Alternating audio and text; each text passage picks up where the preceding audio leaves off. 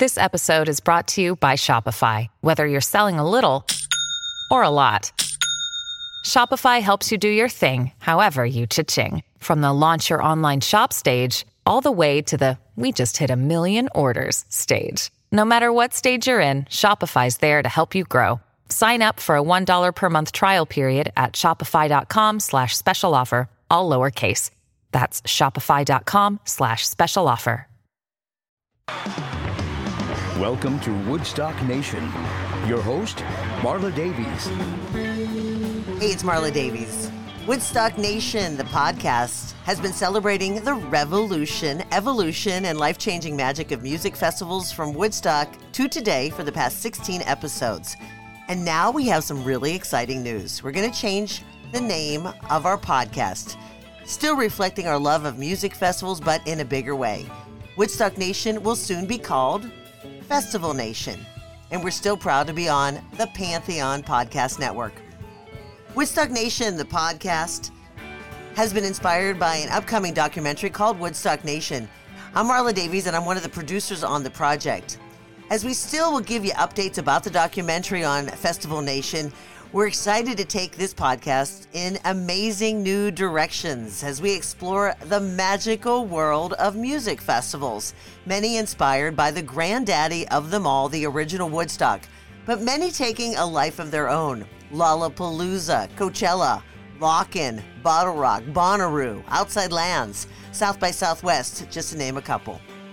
Each week, I'm going to bring you interviews, recollections, and stories from musicians, concert promoters, influencers, and music lovers and festival goers about their love of music and the magic of music festivals and why they still bring people together to celebrate as a tribe. If you've ever enjoyed yourself at a music festival, you'll love Festival Nation. On today's podcast, we're going to travel to merry old England, to the days of the reign of Queen Elizabeth the First, to the bustling village of Wellington in Derbyshire, England, in the mid sixteen hundreds. We're traveling back in time to the Northern California Renaissance Fair, albeit not a music festival, but indeed music is a big part of the Ren Fair. And if you've ever joined in the celebrations, you know music and song fill the air. And Saturday night after the day's celebrations, the evening begins with a rock concert. This year featured the Wicked Tinkers, the Coffus Brothers, the Pikeys, the Nickel Slots, Cullen's Hounds, and the Highway Poets.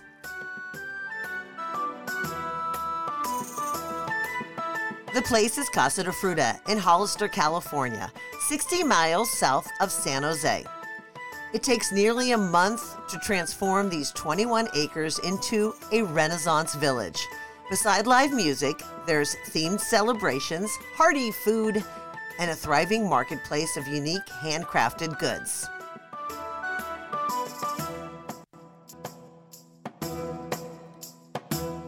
The first Renaissance Fair was started fifty-seven years ago by the Patterson family in their Marin backyard and grew from there. The second was in nineteen sixty-three in Southern California as a benefit for an L A public radio station, K P F K. The fair also sprouted its roots in Northern California, finding a home in nineteen seventy at Black Point Forest in Novato. Many of you probably remember that magical spot. The long-running festival has taken many twists and turns over the years, but since the early two thousands has called Casa de Fruta home. Some one hundred fifty thousand people frolicked at the Northern California Renaissance Fair this past year.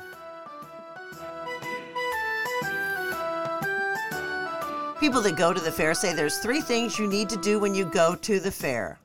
That is, eat an oversized turkey leg, kiss a stranger, and go to the joust. The NorCal Ren Fair is renowned for its legendary full-contact joust. Valorous knights riding noble steeds run at each other full speed, lances up, and aimed at their opponent's shields until the inevitable clash, often shattering the lances into pieces. Spectators root for a country and their favorite knight from Spain, France, Scotland, and England. Today on Woodstock Nation, the podcast, we'll talk to Greg Hopla. Greg's story is interesting. Today, we'll hear how Greg's love of snow skiing led him to become the owner of the World Tournament Champions Knights of the Realm. You'll also learn how super glue is the cure-all when it comes to jousting injuries, and how Olympic skier Johnny Moseley learned how to joust for his show, Johnny Moseley's Wildest Dreams. If you've ever enjoyed a joust at the Northern California Ren Fair, you'll see Greg in full regalia defending the crown.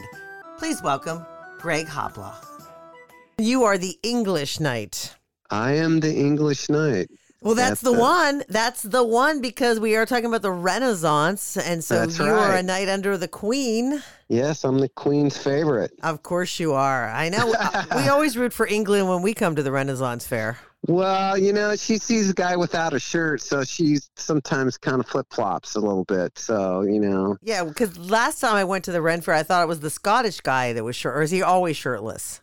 He's always shirtless, oh, you know. We started a few years ago, and, you know, it kind of, you know, the girls like it. The guys are not too sure about it, but, you know, they, but they ride the wave. You'll go with the flow. Why not? Yeah. yeah. Well, how long have you been with the fair? I mean, it's been going on for so long. I started in nineteen eighty-one, okay. so I'm kind of dating myself a I know. Bit. I know. Well, I've been going to the fair since the eighties, too. So just Oh, saying. Really? So yeah. At Black Point? You were at Black Point? Yeah, of course. Yes. So I was like, you know, the the guy, it was Earl Lester's Troop of Horse. It was kind of different back then. We didn't really joust. There was the Order Saint George, was a girls' team, and then there was a guys' team. And then we did kind of games and stuff, you know. And Kevin Patterson was the, his parents was the one that started the yeah. first Renaissance Fair in the, you know, in the sixties, I guess. Yeah, so, sixties. So I worked for them for many of years. And then I, I, I kind of like, uh, I kind of flip-flop, you know, Medieval Times. They asked me if I was interested in being a knight, and I didn't really even know what they what they were talking about. And then I saw they came out and said, well, we'll do a little show, you know, at the fair. And that was like in eighty-six, five maybe.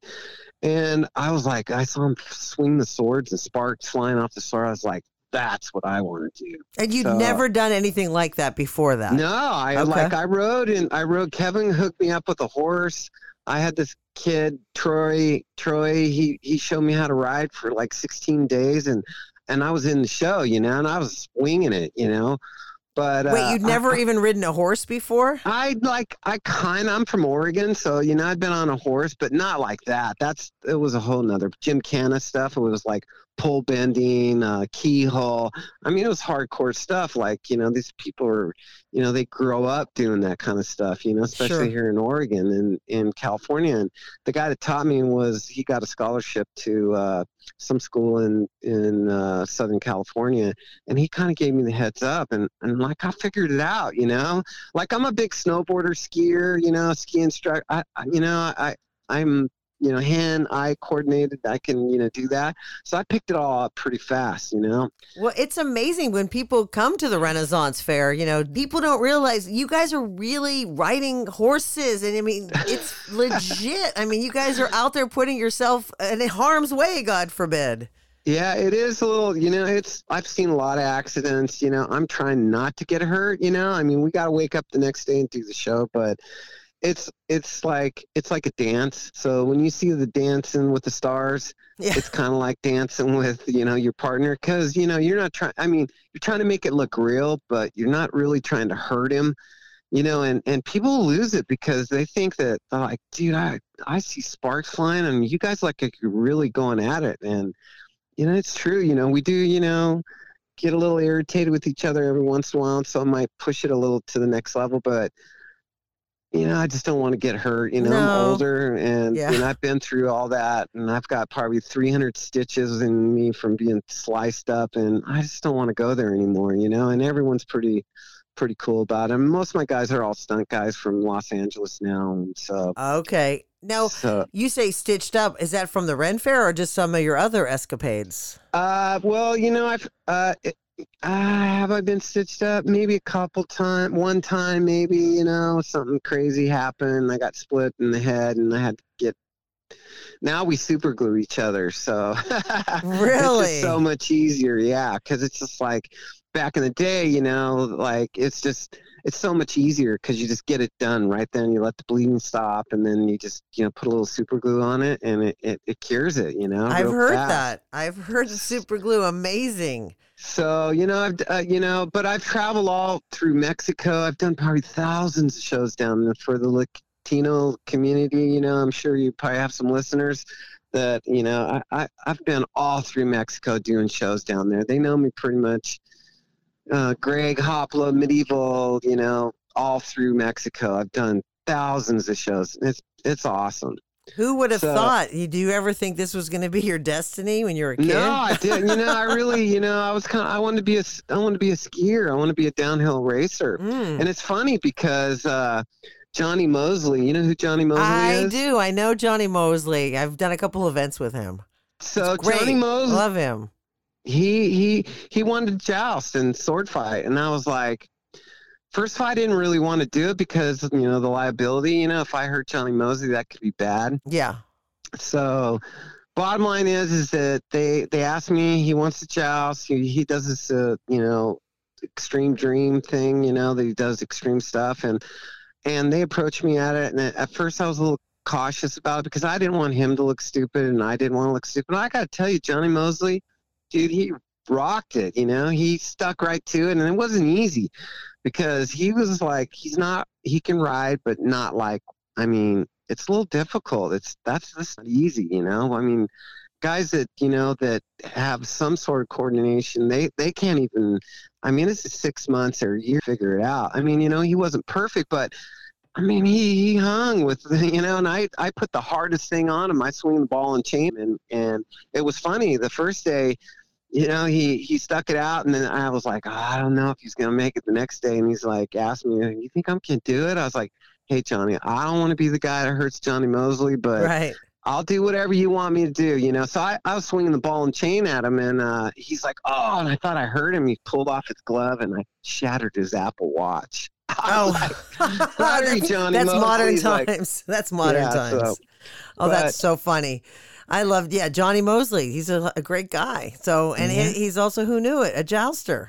Yeah, amazing. You know, and, and, and like they filmed it, and it's going to be on this mm. coming year or so sometime. Oh. I don't know when, but, uh, you know, it was fun. You know, it was really cool that, you know, he's the guy to do it, you know, and I, I, I appreciate his extra efforts and because it wasn't easy for him, you know, and so it was great, you know, and I, I had some help with some other people, and the staff was really good, the production company. So, you know, props for them. They did a spectacular job. Nice. I hope it all turns out great. Yeah, it'll be know? good to see it. I look forward to it. Now, when you guys are, when you do the joust and things at the Renaissance Fair, do you have a, I've always wondered this, maybe it's behind the, st- the scenes kind of thing, but do you know who's going to win, or is it, is it really legit? Okay, so this is how it, how it all rolls out. And people are like, oh, I don't believe that. You know, what we kind of do is like we listen to the crowd, and when okay. the crowd goes Richter, we kind of go, okay, because we can change it up because you've seen the show. So sure. At the last, we have four guys jousting and sword fighting. Right. At that point, anyone can win. Okay. So we talk, you know, and try to figure it out and, you know, see who's like, you know, like if your crowd's yelling the most, then that's who's going to win, you know. Who knew? We, we really have the power. Yeah, I mean, because, you know, it's boring for us to just go out there and do our thing. And we change. I don't know if, how many times you've been to the fair, but we so never many. ever do the same show. We always change it up. It, that's true. That's, yeah. So people, you know, they appreciate that. And they're like, I don't, you know, I went one time and you guys were swinging different weapons. And, the, you know, the, the, the Frenchman was a real bad guy and he killed everyone and, you know, had no mercy for anyone. And he's like, every time I come, I'm surprised what you guys do. I just don't get it how you do it. I'm like, you know, listen, we, we've been doing it for a long time. And like I said, I've been doing it since nineteen eighty-one. And most of my guys, you know, they're, you know, been doing it for ten or fifteen years. So it's kind of easy. Yeah, we just, you know, figure it out. And we just, we're just there to, you know, give, you know, it's all for me. It's all about the customer that comes through the doors. You know, I just want to give a good show. And, and, you know, that's what pumps me up for it, you know, so, and everyone else is the same, you know, and no one wants to go out there and look stupid and no, no. one wants to, we just want to, you know, do a good job and, and entertain. I want to, yeah, entertain, and that's what it's all about for us. So there you go. We, you, I don't know what kind of act you have, like that kind of a dude accent, but when you're out there, do you get the? Let's hear the Renaissance. Yeah, I, you know, when I, I got my helmet on and stuff, you know, I, I kind of cuss and swear and. You know, t- tell in an English accent. Yeah, and then I just, you know, and then I, I talk, I can talk. Good morrow, my lord. Good morrow, you know, queen. You know, whatever. I can do all that too. But you know, sometimes like people get a, you know, they get a, you know, they like the period kind of talk, but also they just like to be talked to, like, because it, it, you know, intimidates them a little bit when you come off like, you know, like you're talking old. You know, Elizabethan, yeah, yeah, you know, that people get a, you know, they get a little uptight because they don't know what to say because you're talking this kind of foreign language, you know? Yeah. Well, so I've, I've I, noticed, I, I've noticed in the fair over the years that it's kind of people are less and less talking in the Elizabethan. Yeah. I just think that, I think a lot of people, um, you know, it, it makes them nervous when someone comes at you real like that, because it's very aggressive. Okay. And I, th- I just, I don't know if people really enjoy that. I, I've seen it through the years, you know, because I, like, when I first started, I was intimidated, you know. I, I learned from the pros, you know, like the Pattersons, they were yeah, like. they were into it. And Sir Francis Drake. You oh, know, yeah, I know Sir Francis Drake as well. Yeah, yes. Like I had to take workshops with them uh-huh. and all that stuff. And I was like intimidated, you know, at first, but I just kind of, you know, as I got older, you know, I kind of got it, you know, I try to use it whenever I, when I see someone's not comfortable with it, I don't do it because I don't want them to have a bad time and make them feel, because I want to talk to them. And right. They want to ask questions. So I try to make it okay. To be just a normal fi- person. Yeah, because sometimes it, there's a fine line there because, you know, they probably wouldn't, because they, they're like, think that they're on stage, you know, and I don't want, you know, I mean, not everyone's like that, but there's, you know, a lot that just, they feel well, intimidated. Right. I get, you know, sometimes I, you know, I don't want to be the Renaissance police, but I was explaining to people, you know, usually I don't wear sunglasses at the Renaissance Fair because I don't. And they go, why? I go, because they weren't invented yet. I know, right?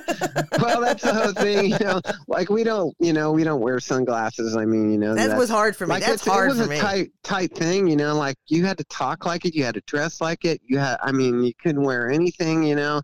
Your shoes and all your attire had to bend, you know. So it was really tight.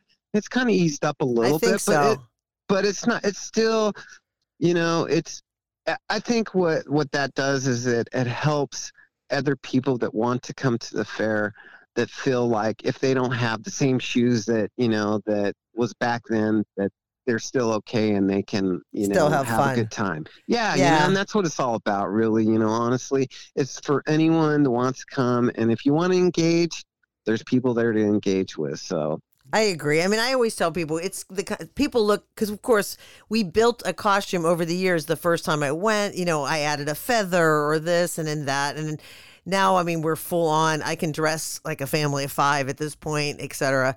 And yeah. it, it's the kind of thing that you just build on. You get, you just kind of get into it. Like we were talking to these young people and it was their first time there and they got their costumes from Amazon, but they were trying, you know, I was like, yeah, it's great, man. Yeah. It's you know what I mean? And I think that's what it's all about because, you know, there's not a lot, something like that. You can, I mean, of course you got Halloween and stuff, but it's kind of a different thing.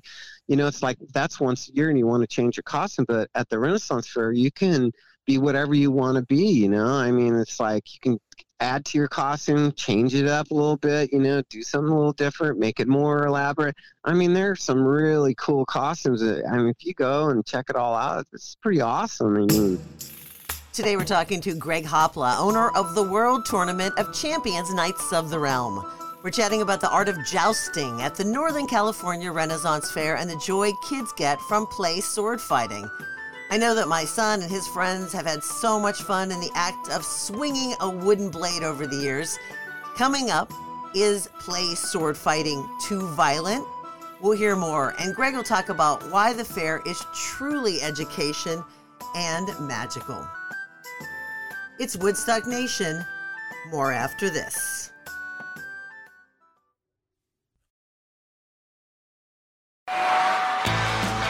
Woodstock Nation.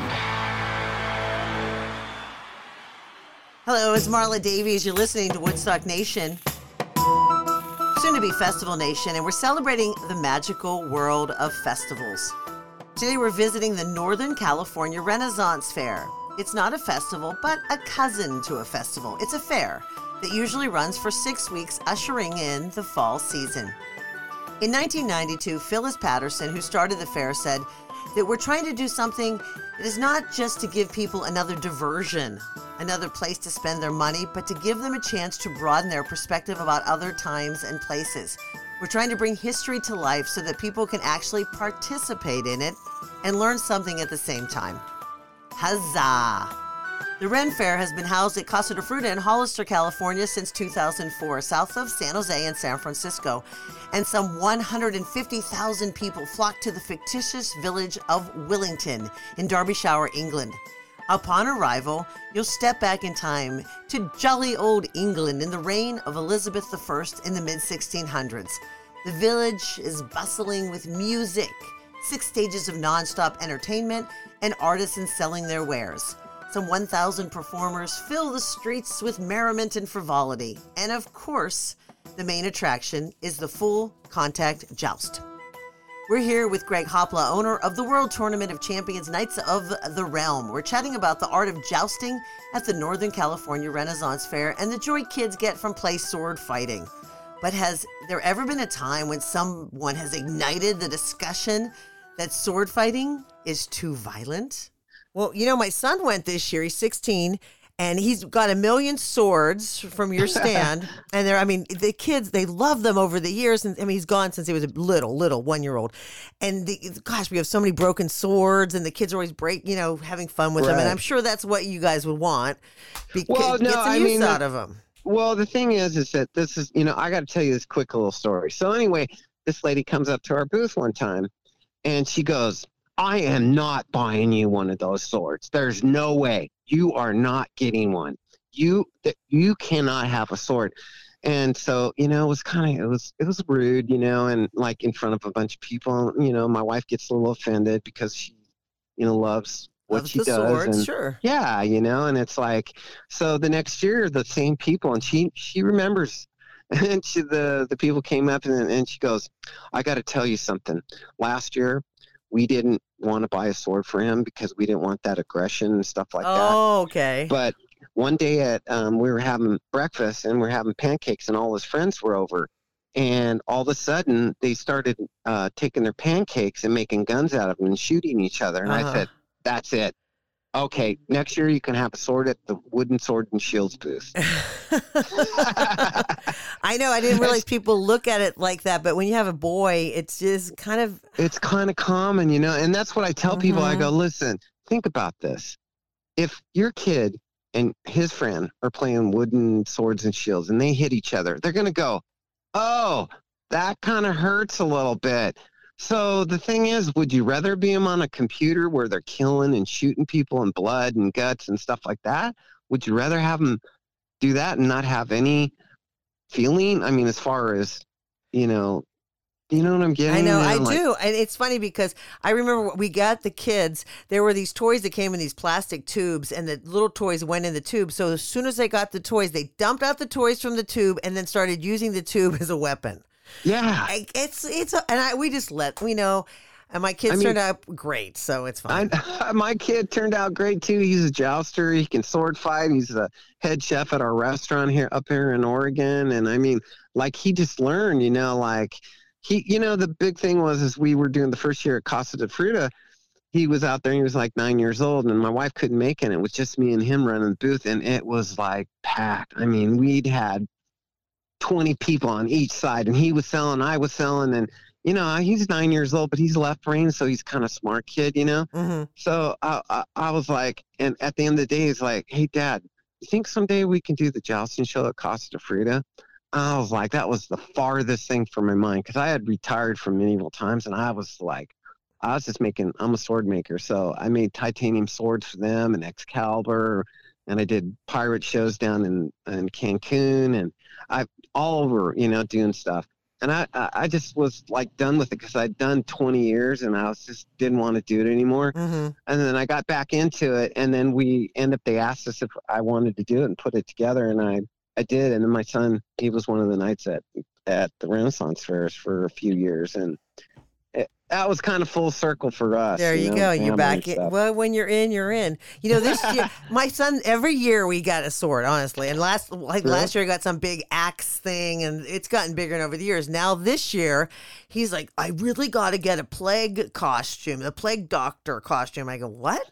And so I go, is this some anime thing? What the heck? He goes, no, it's the real thing from the mid medieval, you know, the mid medieval. Yeah, medieval. medieval uh, yeah, the plague doctors, when people were dying of the plague.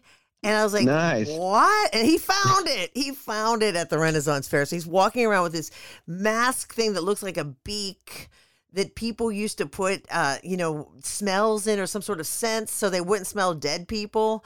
And then Ugh. he has this crazy hat thing that he got that goes, and this legit that what they used to do in the plague. And then I learned, like you, the things you learn at the Renaissance Fair, the guy's like, you know that expression, I wouldn't touch that with a ten foot pole. I go, yeah. He goes, that came from the plague doctors because there were so many dead people. They'd have ten foot poles and they'd stab people to make sure they were dead or alive. I was like, oh, good to know. It's well, you know, I mean, it's, Good ed, ed, good education, you know. so you I was kind of one of those guys that, you know, I, I didn't like, I wasn't a big school guy, you know. I, I just, and then I fell into this. I did sixteenth century. I did, you know, uh, uh, pirate shows down in Cancun, choreographed all the boat uh, on the fights on the boat. And have you ever done that pirate pirate stuff down in Cancun? No, but I do love the, I'm a, have such an uh, affection toward pirates. I'm into it. Oh, I got to tell you something. If you ever want to go on another journey, you got to go down to Cancun okay. to the the pirate show. That's a whole, it's two Spanish galleons that hold three hundred fifty wow. people. That's a dinner show. And then two boats attack each other and the cannons go off and Ooh, fun. they sword fight and stuff. And I choreographed all the fights on that boat. So So your your experience, why do you think, just like all that we're, you know, we're into it, right? But why do you think the Renaissance Fair and even like any of these kind of sort of fantasy fair things, uh, why do you think they're so magical? I, I think they're magical because it doesn't matter what you look like. It doesn't matter how much money you got. You can be whoever you want to be.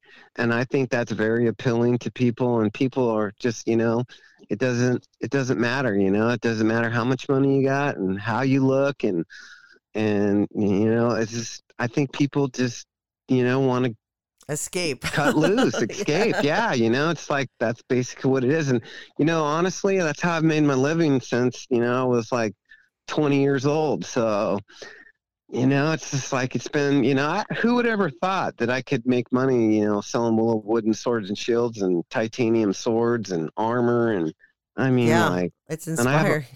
I, I mean, you know, I, and I, you know, I wasn't very, I didn't go to college. I don't have a degree or anything, but I just self-taught from my grandparents were hard workers. I learned how to make stuff and build stuff. And, you know, I just figured it out, you know, I helped out Medieval Times, and they built nine castles all across the United States. I think they built a new one this year, so it's ten. So, and I was in that movie, uh, Cable Guy with Jim Carrey. I was you were? The Blue Knight. Yeah, I was the Blue Knight in that movie. And then I don't know if you remember, but you remember back in the day they had this thing called uh, To Tell the Truth? Yeah, it's the game show. Yeah, they, yeah. They, they had a remake of that, and I was the uh, the guy. My name is Greg Hopla, and they had three guys, and they tried oh. to guess who was who. Oh, so. my. Did they guess? Uh, you know, it was, I think it was like thirty percent of it was they, they guessed and the rest of them didn't. So, you know, and it was, it was cool, you know, and at that time, you know, it was kind of funny because I used to watch that show back in the day, you know, and they made a remake of it and they were trying to put it back on. And, and I was one of the guys. How funny. That. How yeah. funny. What a great little story. What a great career you've had. Hey, one last question. I'm just curious, since you've been with the fair for so long, what happened to the, it used to be called the Renaissance Pleasure Fair. What happened to the pleasure? Well, what happened was, is that the Pattersons that who had owned it. Yeah. Um, you know, at Black Point, they lost the property there. Yeah. And then. Um, and they lost the pleasure. And they lost the pleasure. Aww. And that's exactly what happened. Well, and they sold it off to a company back in uh, New York or Wisconsin or one back back in the Midwest and East, and uh, they took it over. And then, um, so then uh, California, Northern or Southern California didn't want to do the Northern California Fair. So they wanted to, uh, they just said, hey, listen, you know, um, we don't really want to do it. If you guys, you know, all the booth owners are the ones that um, took it over, and, and uh, you know, there was Lisa, and she took it over and put it all together and, and started it, and we kept doing it. So it's basically the people of the fair that put it on at Northern Fair, because it has nothing to do with Southern. Um, I know. It's, it's sort of like a civil war of the Renaissance Fair. Yeah, it was kind of a weird thing, you know, and, and you know, and it's kind of cool because, you know, it's not a corporate, because that's all corporate, the yeah. one in Southern Fair, and they do things a little bit different, and it's kind of cool how we do it at Northern Fair. It's like, it's mostly all the old, old school guys that mm-hmm. put it together, and, you know, it it's, it's been a little rough, you know, trying to get it together, because it's very expensive to try to have the property and, you know, put everything together and get the groups, because there's a lot of volunteers that help that that fair out. So it's great. I mean, we just love, I mean, I can't even tell. I only missed it once, I think, since I started going, is that's when my son was born. He was only a month old, and I wanted to go to the Ren Fair. My husband and everyone's like, he, the kid is kind of little, and but we took him in a year. We he missed that first month because I was kind of a mess. But that's I would have fit right in. I, I my, and my anniversary is right around the Ren Fair too, and oh. I can't tell you how many anniversaries we've spent at the Renaissance Fair. Well, you know, we it's love a good it. Time, you know? I know. It's like, I mean, it's like, it's you fun. Know, and then through the years it's changed so much, and it's just been, you know, and that's why I do it, because, you know, I got the background of, you know, knowing what I know and learned a lot of stuff, and I put my own, and we really enjoy doing the show because we can change it up whenever we want. So we don't have yeah. some down our back telling us, oh, you can't do that and you can't do this. You know, yeah. we're, we're free willy. We can do whatever we want. And that's, that's one of the reasons why I keep doing it, because it's magic, you know, it we is. Just have a good time. It's like, I, I I'm in charge. I own the, own my show, but I want them to have a good time. And so I open it up to, hey, let's do whatever, you know, what do you think? You know? And so, and everybody has, you can tell, and everybody just, you just go and have just a great old time and step back in time and learn a little something, have a little, some laughs, make some memories. Yeah, it's just a blast, you know. Yep. I, you know, I, you know, and and Casa de Fruta is like a really central. I mean, you can stay at the campgrounds, you know. Yeah, you I think I would love to R Vs. Do that sometime. Yeah. Oh, it's nice, and you know, there's other fairs like in Oregon, Washington's that we do that, like they like after the show they let their patrons come, and it's a full-on party until like you know oh, one really? o'clock in the morning. Yeah, and you can camp out and hang out with everyone. That's kind of cool too.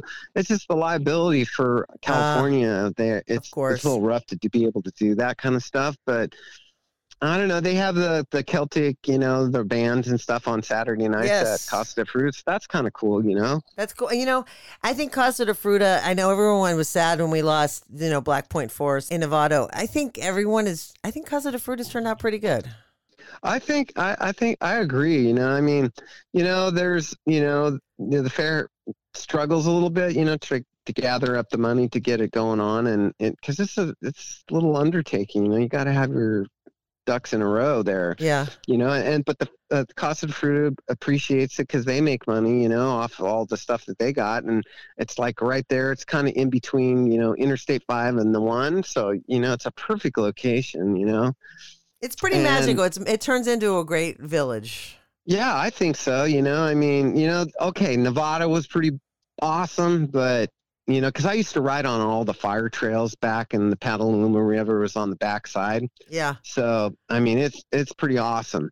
But, you know, the thing is, is that, you know, that property is, that's a lot of money there. You're talking big bucks. I think they just developed it into homes or something. Yeah, I think they did, like, timeshare. I, I don't know oh. if timeshares, but condos, condos and stuff like that. Yeah. But, I mean, I know that property so well. I mean, it used to be so fun. We could ride all the way around the whole fair site and, you know, go through on the fire trails and follow the, the, the fencing all the way around. And, you know, there was, like, ten ale stands, you know, so you could go get your beer and yeah. ride your horse and But I kind of missed that. That was kind of yeah, cool, you know. But I know. I but get Costa it. Fruta is, you know, you got.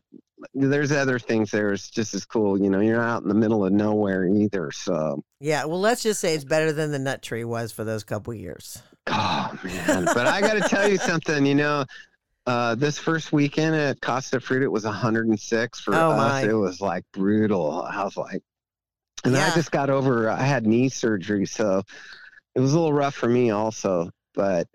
And I pulled it off. And yes, you did. I saw you. I, ro- I rooted for England, as I always do. Well, thank you, my lady. Thank you. Thank you, my lord. Huzzah. And all that. Huzzah. Huzzah. But, you know, it's all good. And the queen, you know, she was there in all her glory. And, you know, we had a good time this year. And, and uh, I'm just happy that uh, Francis, the P R, hooked me up with you. And it's been nice talking to you. I can't and, wait to meet you next year. Absolutely. Yeah. And make sure that you tell uh, Milady Francis that she needs to hook us up. I will. I will. Well, thank you, Greg. Greg Hopla, the owner of the World Tournament of Champions, Knights of the Realm. There you go. English Knight. That's huzzah, right. Huzzah. Huzzah. And talk to you again very soon. All right. Okay. Thanks to Greg Hopla, owner of the World Tournament of Champions, Knights of the Realm at the Northern California Renaissance Fair. Check out next year's fair coming in the fall of twenty twenty, or maybe you'll even find a Renaissance fair coming to your part of the world. Huzzah! Any music used in the Woodstock Nation podcast is owned by the artist and is used for educational and illustration purposes only. Thanks for checking out, liking, sharing, and following Woodstock Nation, soon to be Festival Nation, on the Pantheon Podcast Network, and wherever you listen to your podcasts. Talk to you next time. Peace, love, and thanks for being part of the tribe. From Marla Davies and everyone here at Woodstock Nation. Tune in, turn on next week.